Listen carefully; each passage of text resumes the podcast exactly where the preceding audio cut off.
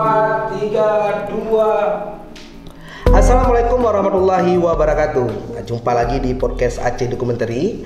Nah kali ini kita ada teman-teman diskusi nih yang baru datang. Kita sapa dulu. Halo Vira. Halo, Pak Edo. Dan halo Lisa. Ya, halo. Nah Vira ini adalah dokter muda yang baru selesai koas yang akan menghadapi ujian ya. Ujian, Pak Edo. Iya mudah-mudahan lulus ya Vira. ya. Amin. Dan Lisa ini salah satu staf rumah sakit. Apa kabar Lisa? Alhamdulillah. Nah, jadi kali ini kita bakalan diskusi tentang corona yang kita angkat diskusi tema pada hari ini adalah merana corona. Walaupun kita bukan orang-orang yang ahli, tapi Iya, kita mencoba untuk men-sharing. Oke, eh, buat Vira sama Lisa kita tahu nih bahwa pada bulan Januari, Februari itu kita digemparkan dengan eh, berita bahwa di Wuhan yaitu di Cina itu terdapat virus yang kita ketahui itu virus corona ataupun COVID-19. Nah, kalau Vira nih, menurut Vira nih, pengetahuan Vira selaku uh, sudah mengecam pendidikan di kedokteran nih. Itu asal mula virus corona atau COVID-19 itu gimana sih ceritanya Vira? Eh, seperti Pak Edo bilang tadi kan dia awal mulanya di bulan Januari dan Februari dan awal kenanya di negara Cina, Cina, Wuhan ya. khususnya. Itu pertama eh, terkena virusnya tahap mereka tahap wabah lokal masih lokal di Wuhan.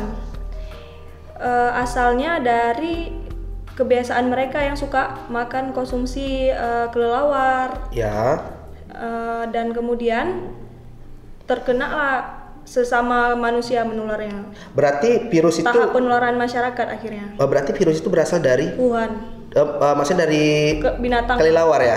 Jadi dari kelelawar itu ditularkan ke manusia, manusia, menularkan ke manusia lainnya. berarti baru ini ya.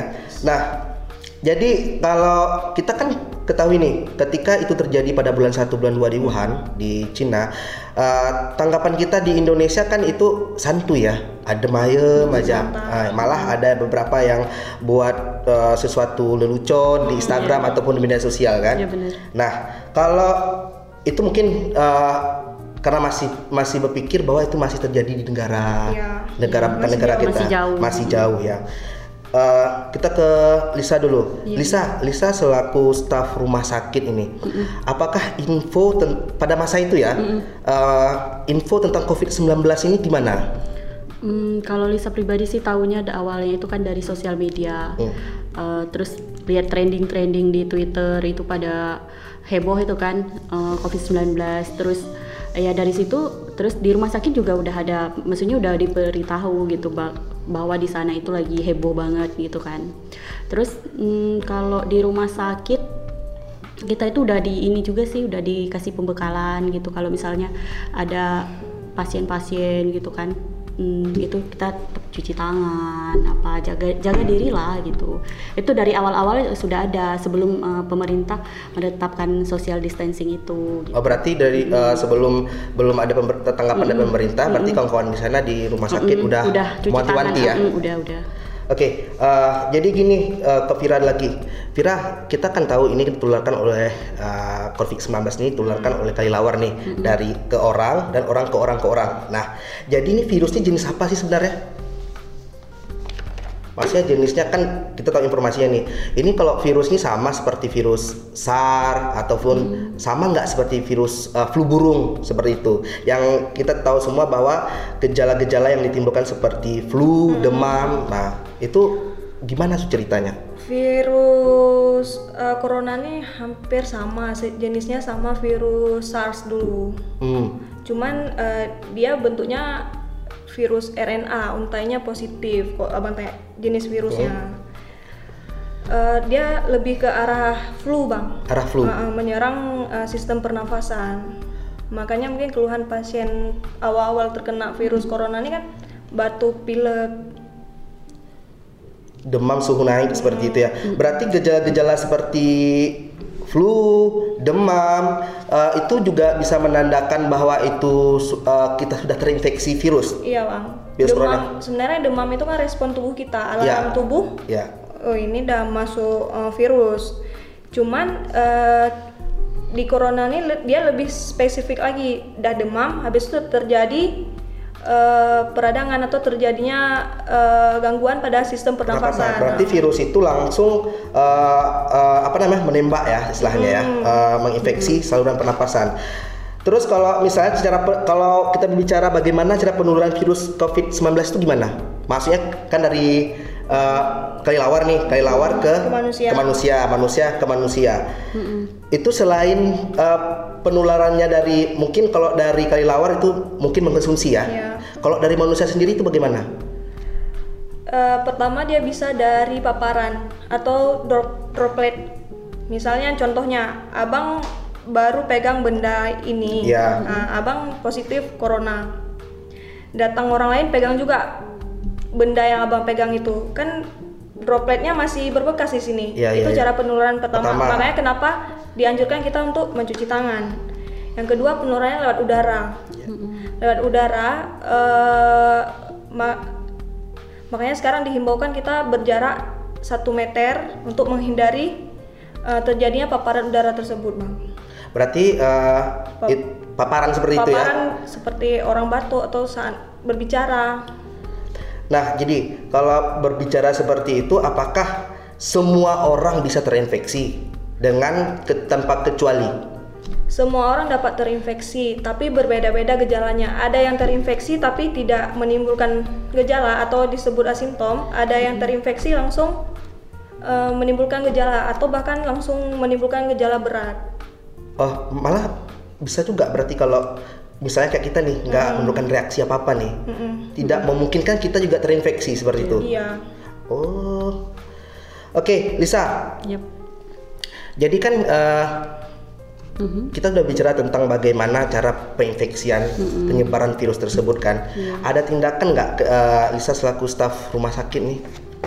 Hmm, kalau di rumah sakit sendiri itu ya kayak yang saya bilang tadi sih paling eh, sekarang rumah sakit itu udah mulai disterilkan ruangan-ruangan gitu kan apalagi di IGD itu itu memang eh, pasien-pasien itu udah dibatasi banget eh, untuk apa kunjungan jam Kunjungan. kunjungannya itu tidak eh, apa keluarga pasien tidak lagi diizinkan untuk berkunjung tidak lagi diizinkan untuk em, yang menjaga pasien itu hanya boleh satu orang gitu. Kalau dulu eh, yang menjaga pasien itu kan apalagi kita di Aceh itu kayak eh, sebuah keharusan gitu, ngunjungin pasien gitu. Kayaknya kalau nggak nggak ngunjung eh, nggak afdol gitu kan. Kalau sekarang itu nggak boleh lagi. Terus eh, setiap apa pegawai rumah sakit itu baik yang medis non medis itu harus eh, selalu cuci tangan. Terus kalau misalnya bersentuhan dengan pasien itu bagi itu bersentuhan itu langsung cuci tangan. Sebenarnya dari awal sih, cuman implementasi dari kita itu kan dulu agak kurang ya. Tapi sekarang semenjak mm, corona coronaan ini, jadi udah eh, kayaknya apa ya? eh, Ada hikmahnya juga mm, ya? Ada hikmahnya juga kita lebih eh, jadi mawas diri gitu. Apa-apa aja, pegang apa aja, cuci tangan gitu. Eh, sekarang pakai masker juga nggak lepas-lepas lagi. Kalau saya dulu pribadi walaupun eh, di IGD itu kayaknya susah banget gitu disuruh pakai masker. Tapi kalau sekarang kayaknya kalau belum dapat masker nggak mau duduk dulu di counter gitu. Karena nggak ada itu ya safety Iya, ya. eh, ja- sekarang kalau misalnya dulu kalau mm, ngobrol apa sama pasien, interaksi sama pasien itu kayaknya jaraknya dekat aja gitu nggak apa-apa. Tapi kalau sekarang kalau ada pasien itu langsung udah kayaknya ada jauh aja gitu. Jadi nggak mau terlalu dekat gitu-gitu. Kalau ada pasien keluarga pasien yang nanya apa gitu mau serahin eh, berkas atau apa gitu, itu langsung ngambilnya eh, cepat-cepat gitu terus langsung setelah ngambil itu langsung semprot-semprot semprot gitu. gitu ya, Mm, tangan Jadi gitu ya. kayak apa ya was-was banget sih sebenarnya di rumah sakit karena kan di IGD itu juga garda terdepan em, apa eh, masuknya kalau dibilang masuknya virus ya mungkin IGD aja ya, gitu ya bisa- di bisa IGD seperti gitu itu. Mm-mm.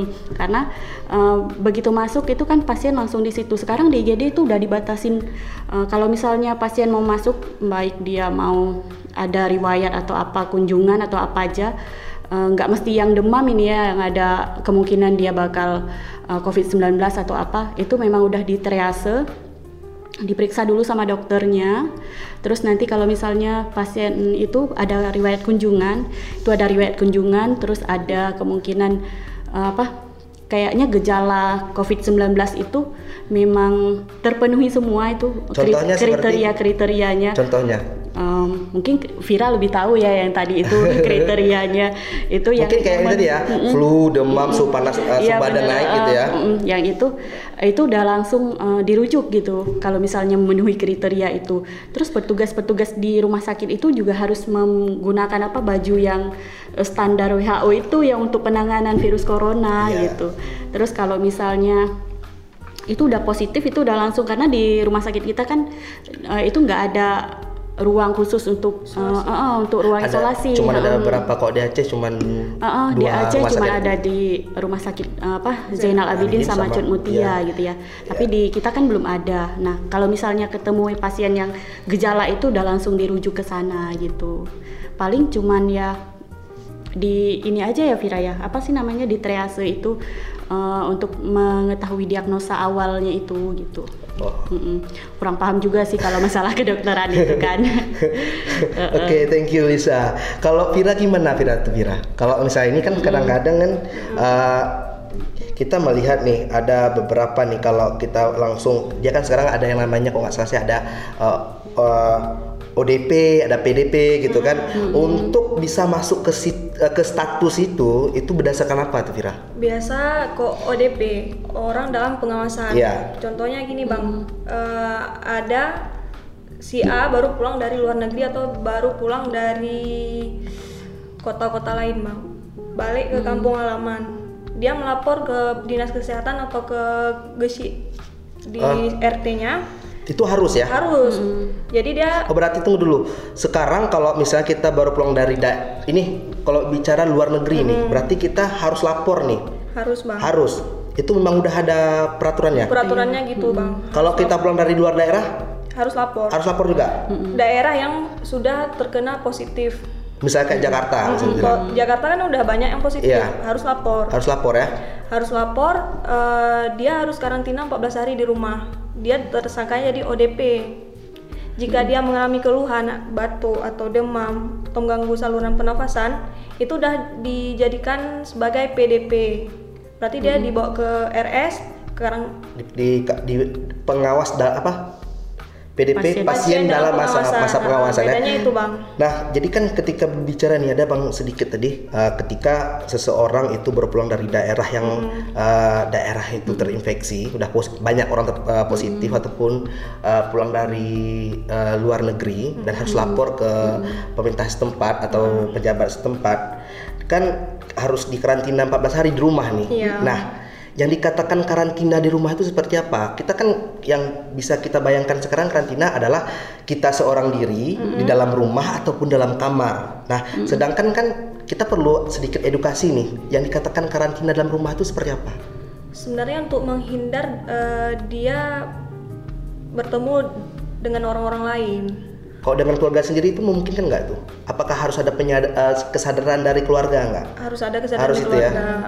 Mungkin dari dia sendiri pun harus buang rasa egoisnya, harus menghindari orang orang sekeliling. Berarti itu penting ya? Penting lah. penting karena kan dari dari eh, kalau menurut saya saya lihat dari COVID-19 ini ini berbicara tentangnya eh, tentang virus yang eh, menginfeksi saluran pernapasan tapi yang paling safety-nya adalah tergantung diri sendiri nih sekarang nih karena kan eh, kita juga sebelum ini juga pernah juga eh, apa sebelum kita mulai tadi kita juga pernah tanya-tanya nih sama Vira sama Lisa diskusi.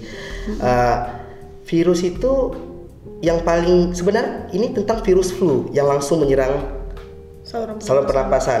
Tapi ada yang lebih penting lagi, bukan hanya kita bahwa kita harus cuci tangan ataupun kita harus pakai masker.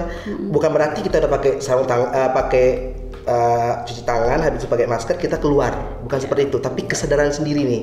Ketika kita baru eh, menurut kita kita bahwa baru eh, berpindah ataupun pulang dari tempat yang perjalanan. luar perjalanan, berarti kita harus sadar sendiri bahwa pra- 14 Kesadaran. hari kesadaran sendiri 14 hari kita harus berada di rumah ataupun karantina sendiri Dalam masa yang eh, karantina 14 hari itu jika kita merasa sudah memiliki gejala, Bang. Kayak tadi kita ngomong demam, batuk, flu, itu langsung lapor ke eh, tenaga kesehatan terdekat. kalau kan- Tapi ya kira-kira jika perlu dirawat, jangan naik kendaraan umum, tunggu ambulan yang menjemput. itu kasusnya yang menimbulkan Gejala. Gejala. Tapi jika tidak, masih karantina seperti biasa di rumah. Oh seperti itu ya. Berarti harus lapor juga nggak maksudnya ke medis? Harus. Harus juga ya. Karena kita juga tadi Karena juga kan eh, orang dalam pengawasan. pengawasan. Karena kita juga bicara tadi ada beberapa 80% persen eh, eh, yang infeksi terhadap pemuda itu 80% tapi tidak menunjukkan gejala. Ya, asimptom. Ya. Nah, eh, kita kembali nih Lisa, Lisa. Iya. Kita kan udah bicara nih eh, tentang bagaimana sih eh, virus itu terkontaminasi dengan yang lainnya. Nah, itu cara pencegahannya yang paling efektif seperti apa? Kalau yang paling efektif itu ya cuci tangan sih. Cuci tangan setan, eh, apa sesuai standar WHO. Jadi eh, kalau misalnya cuci tangan aja dengan yang biasa cuman pakai air mengalir tanpa eh, ikut standar WHO, eh, kalau aku rasa sih ya eh, itu kurang ini. Kalau misalnya kita cuci tangan itu kan nanti nggak nggak semua kena gitu. Tapi kalau yang sesuai standar WHO itu kita ikutin semua langkahnya, itu semua udah yakin bersih gitu. Oh, gitu. Terus kita udah bebas pegang yang uh, yang lain itu. Jadi virus apa kumannya itu udah mati be- beneran mati gitu. Tapi kalau misalnya cuci tangan kayak kita ya biasa-biasa itu kan pakai air gitu, itu kumannya masih ada. Terus kalau misalnya ke mana-mana pakai masker. Nah sekarang kan posisinya maskernya jadi langka, Langka. banget. Uh, Ah. Jadi langka. Terus uh, solusi yang paling ya solusi konkret lah kalau kita bilang gitu ya Eh, ya nahan diri gitu jaga jarak dengan sesama eh, hindari kerumunan. Terus eh, kalau bepergian kalau nggak perlu-perlu kali nggak usah lah gitu jadi kalau misalnya eh, udah Nggak pulang kerja kali. eh, pulang kerja itu udah di rumah Nggak aja usah gitu lagi gitu ya. bener apalagi kayak eh, aku ini kan aku orangnya suka ngopi Iya. terus sekarang udah deh di rumah aja Iya. apa salahnya sih ikutin aja instruksi gitu kan nanti juga itu semua buat kita gitu buat ngelindungin diri kita buat Melindungi um, mm, masyarakat buat- juga ya. buat untuk melestarikan habitat kita gitu Iya. Terus gini nih, eh, kita kan sudah berbicara nih tadi bahwa inf- eh, dari Kalilawar nih, kita masih ada satu lupa nih. Ketika ini bisa ngopi nih ataupun di rumah, itu seperti lalat semut ketika menghinggapi sesuatu yang terinfeksi virus tersebut, apakah lalat itu bisa juga membawa virus itu? Nih Vira nih mungkin. Sebenarnya eh, lalat itu tidak masuk ke kategori si pembawa virus. Ya.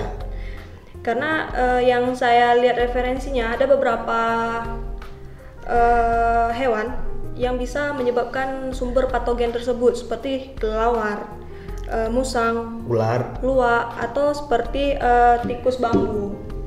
tikus bambu. Heeh. Kok lalat? Lalat kan bukan salah satu hewan yang membawa patogen. Tapi kita nggak tahu virus itu sangat kecil. Molekulnya sangat kecil bang. Bisa jadi dia udah terkontaminasi sama kelelawar. Berat, gini, berarti kita mempunyai antisipasi juga ya. Selain manusia yang juga bisa menginfeksi, eh, menyebarkan, lalat ataupun semut bisa juga kalau bisa kita anggap bisa juga seperti itu. Oke, nah jadi gini, ini kan sekarang nih di all shop all shop itu banyak yang jual hand sanitizer tuh. Nah, malah kita sulit nyari nih di apotik-apotik. Nah, mungkin kalau di rumah sakit itu mah udah ada disediakan kan. Iya. Nah, banyak eh, alternatif yang dilakukan oleh masyarakat dan kawan-kawan kita sendiri itu me- meracik dengan eh, alkohol 70% dicampur dengan bahan-bahan lainnya. Apakah itu efektif? Udah standar apa enggak itu? Vira tuh, kayak Vira. Hmm, Sebenarnya masyarakat menghindari karena sekarang lagi fase emergensi. Jadi kita akan mencari eh, jalan keluar lain. Eh, dengan alkohol 70% sebenarnya corona tuh akan mati. Cuman dengan racikan kita kan campur alkohol sama racikan lain. Jika tidak sesuai perbandingannya itu jadinya nggak efektif. Itu perbandingannya berapa tuh? Memang ada misalnya ada rumus ya atau apa? Ada standarnya ya? Mungkin bisa kita konsul langsung sama eh, apoteker atau farmasi. Mereka punya rumus tersendiri untuk meracik hand, hand antisnya. bukannya eh, apa kalau salah satu yang saya eh, dengar informasi bahwa eh, alkoholnya harus 70% ke atas perbandingannya dengan misalnya seperti lidah buaya itu ada yang bilang dua banding satu ada tiga banding satu kalau menurut Vira gimana tuh Maksudnya udah dapatkan informasi nggak selaku itu udah udah dengar juga cuman eh, kita belum bisa pastiin itu benar atau tidak bang Edo Hmm. karena belum ada yang meneliti itu efektif atau tidak cuman karena sekarang lagi fase emergensi jadi eh, orang mencoba alternatifnya ya alternatif itu ya. Oke, kalau Lisa gimana Lisa? Maksudnya kan apakah eh, Lisa juga coba untuk memakai eh, alternatif seperti itu? Kalau Lisa sih eh, kayak itu pulang dari rumah sakit pas di rumah sakit kan udah udah gunain itu. Ya. terus pas pulang udah insya Allah udah aman. Karena eh, udah ng- ngikutin itu tadi. Pokoknya kalau misalnya kita ikutin instruksi udah aman gitu udah pulang dari rumah sakit udah semprot semprot udah cuci tangan pulang ke, ru- ke rumah insya Allah udah aman jadi nggak ke mana-mana lagi besok pergi lagi ke rumah sakit Berarti terus, eh. so- habis pulang rumah sakit nggak pegang-pegang apa-apa Iya, ya? bener. nah, jadi gini, ini kan banyak nih kawan-kawan nih bawa s- masker, bawa hand sanitizer seperti itu kan. Ini cara pakainya gimana? Ada yang mungkin pakai sap cuman itu mungkin Vira bisa edukasi kita dong eh, gimana cara pemakaiannya itu. Bisa tahu nggak? Yang standar WHO seperti itu. Kalau yang pakai hand sanitizer ini paling disemprot aja terus didiamin gitu. Sem- kayak mana? Coba, coba, coba. Yang ini, Vira, gimana? Ya. kok yang ini sama aja Pak Edo Sama seperti cuci, Eh, cuman langkahnya nggak terlalu banyak ya. Oh, Lebih simpel Ini? daripada cuci Hah? tangan. usahain sela-sela jari kena Berarti kan ada nih, ada beberapa orang yang kadang-kadang semprotnya segini. Mm-mm. Itu nggak, ah, nggak apa-apa tuh. Kan Vira tadi kan ada Mm-mm. lebih seperti ini dia. Nah, itu apakah ada jarak ataupun cara yang paling tepat nih? Kadang-kadang ada orang suka sa- sa- sa- Jadi kan- ya.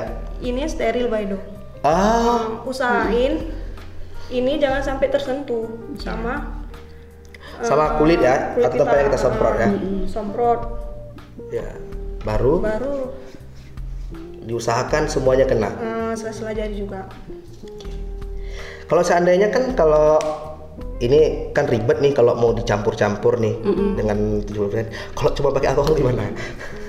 Sebenarnya pakai alkohol aja cukup baik 70% tapi menimbulkan efek samping iritasi. Karena kita pakainya kan Kulit sehari bisa aja kita pakai empat kali atau lima kali Edo Eh, bisa buat kulit iritasi atau sebagian orang alergi. Jadi guna dicampur sama beberapa campuran lain untuk mencegah terjadinya iritasi ya, iritasi. Kalau misalnya pemakaian pemakaian ini itu misalnya kita kan biasanya kalau pakai kadang-kadang ada orang yang agak latah ya. Habis pegang semprot, habis itu lima menit pegang nih semprot lagi. Itu ada tahap maksudnya nggak apa-apa tuh kalau udah menimpa menimpa menimpa menimpa. Nah, itulah sebenarnya Pak Edo yang perlu diedukasi juga. Maksimal kita usahain tiga kali semprot.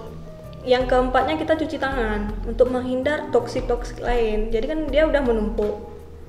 Takutnya terjadi resisten kuman juga di tangan kita. Jadi nggak berfungsi lagi dia jadinya.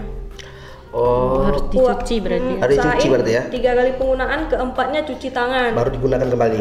Oke, itu. Nah, jadi kalau sekarang kalau menurut Vira nih, Malisa nih, uh, ke Lisa dulu.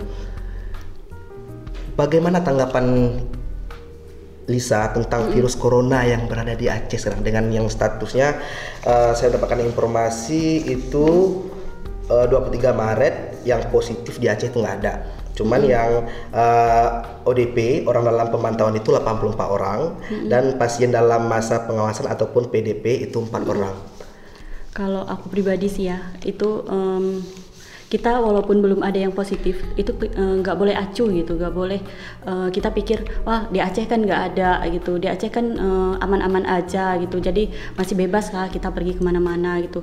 Kalau saran aku sih eh, sama teman-teman gitu kan, itu bukan eh, berarti sekarang nggak ada, tapi bakal nggak ada. Mungkin eh, satu hari, dua hari ke depan ada, terus mungkin mungkin aja gitu orang terdekat kita yang baru melakukan perjalanan terus uh, menyembunyikan nih riwayat perjalanannya ke kita gitu itu menakutkan loh. Kalau misalnya dia baru pulang dari dari mana? Dari luar negeri gitu. Terus baru uh, balik ke Aceh lalu ketemu kita kita pikir ini kan aman-aman aja Iya, gitu. iya. terus ketemu itu terinfeksi misalnya dia udah terinfeksi.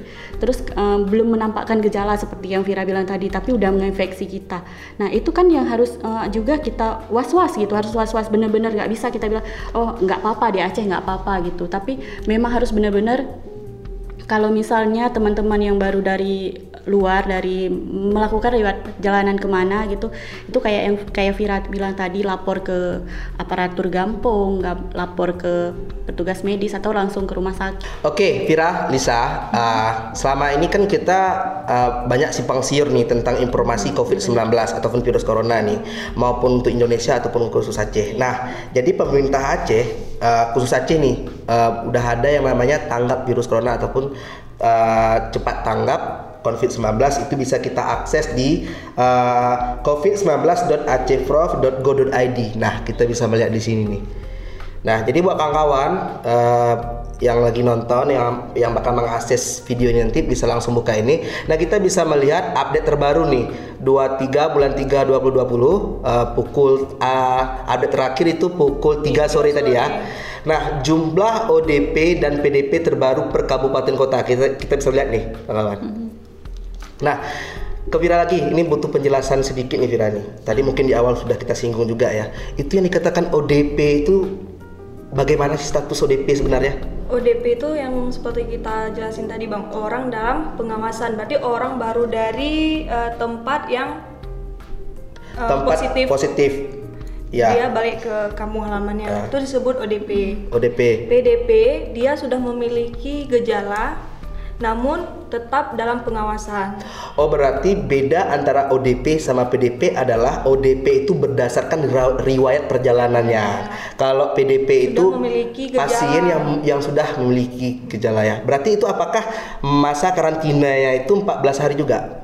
PDP karantinanya eh, 14 hari juga bang Oh, dan kalau gejala memberat eh, PDP langsung di bawa ke rumah sakit rujukan kita di Aceh punya dua rumah sakit eh, rujukan Ya. untuk corona Du- Eh, cuma dua ya? cuma dua ada di Zainal Abidin dan Cut Mutia Luk Semame itu eh, dua rumah sakit itu tempat karantina. iya Iya. yang mem- yang memiliki ruangan untuk isolasi khusus eh, corona Berarti standar itu ya.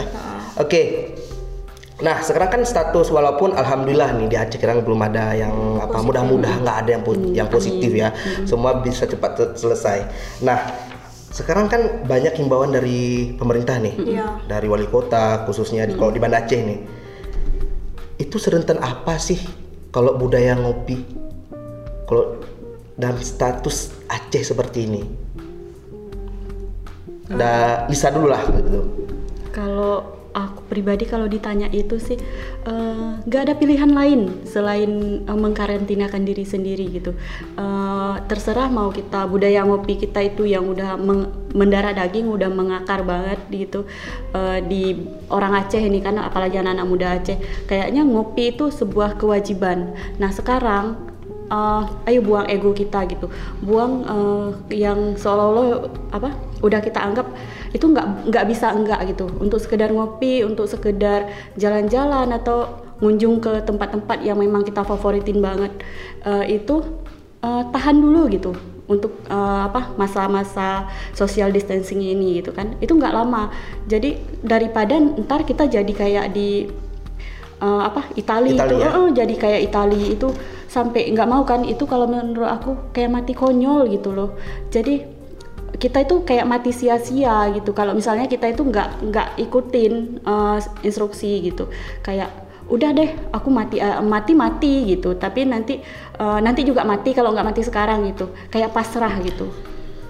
Itu uh, nggak ada pilihan lain selain social distancing itu dijalankan gitu. Harus itu ya. terserah walaupun Ber- ber- budaya ngopi kita itu udah men- mendarah daging udah mengakar banget.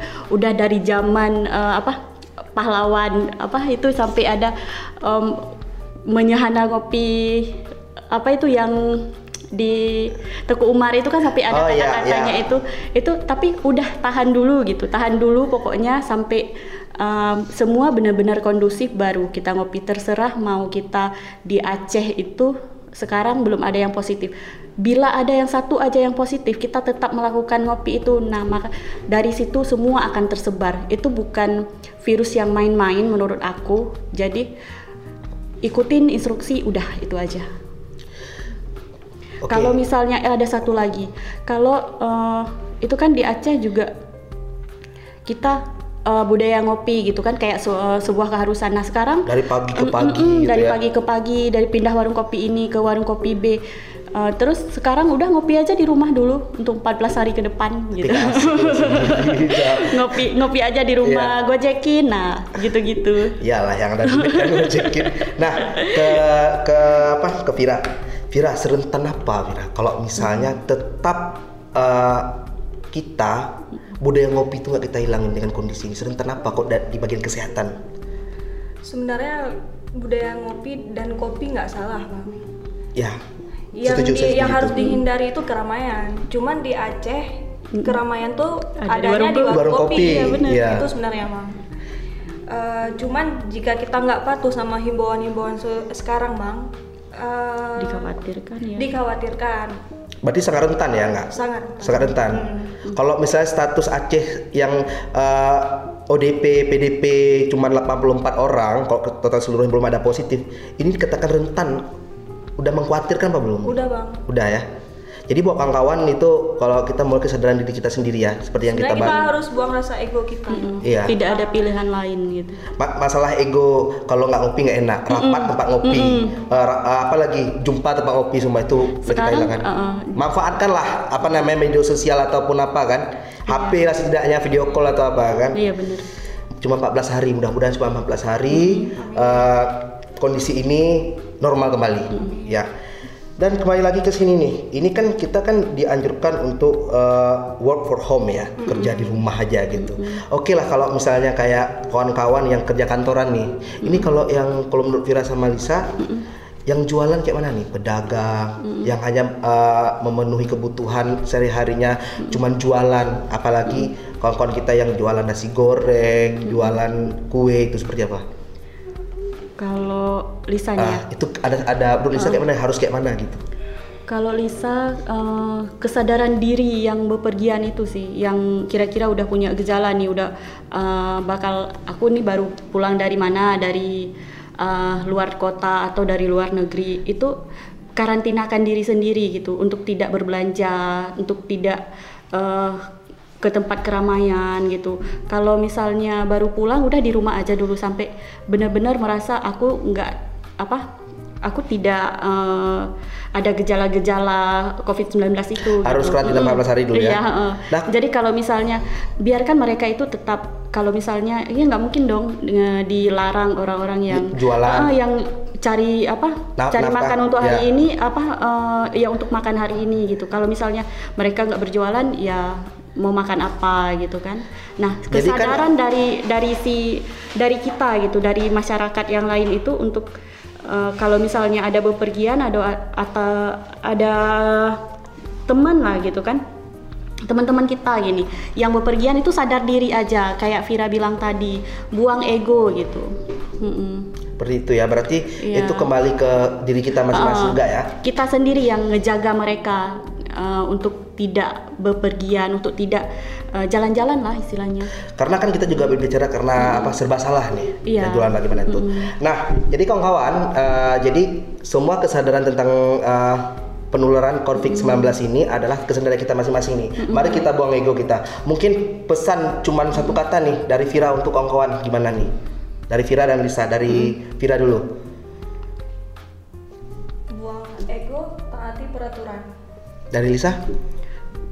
Kita bantu Indonesia, bantu petugas uh, medis dan non medis di rumah sakit untuk tetap stay di rumah, ikuti instruksi pemerintah untuk tetap social distancing, jaga diri baik-baik dan keluarga.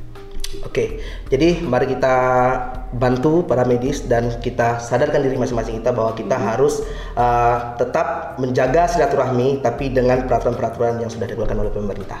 Oke, sekian dari kami. Uh, kami akhiri. Wassalamualaikum warahmatullahi wabarakatuh.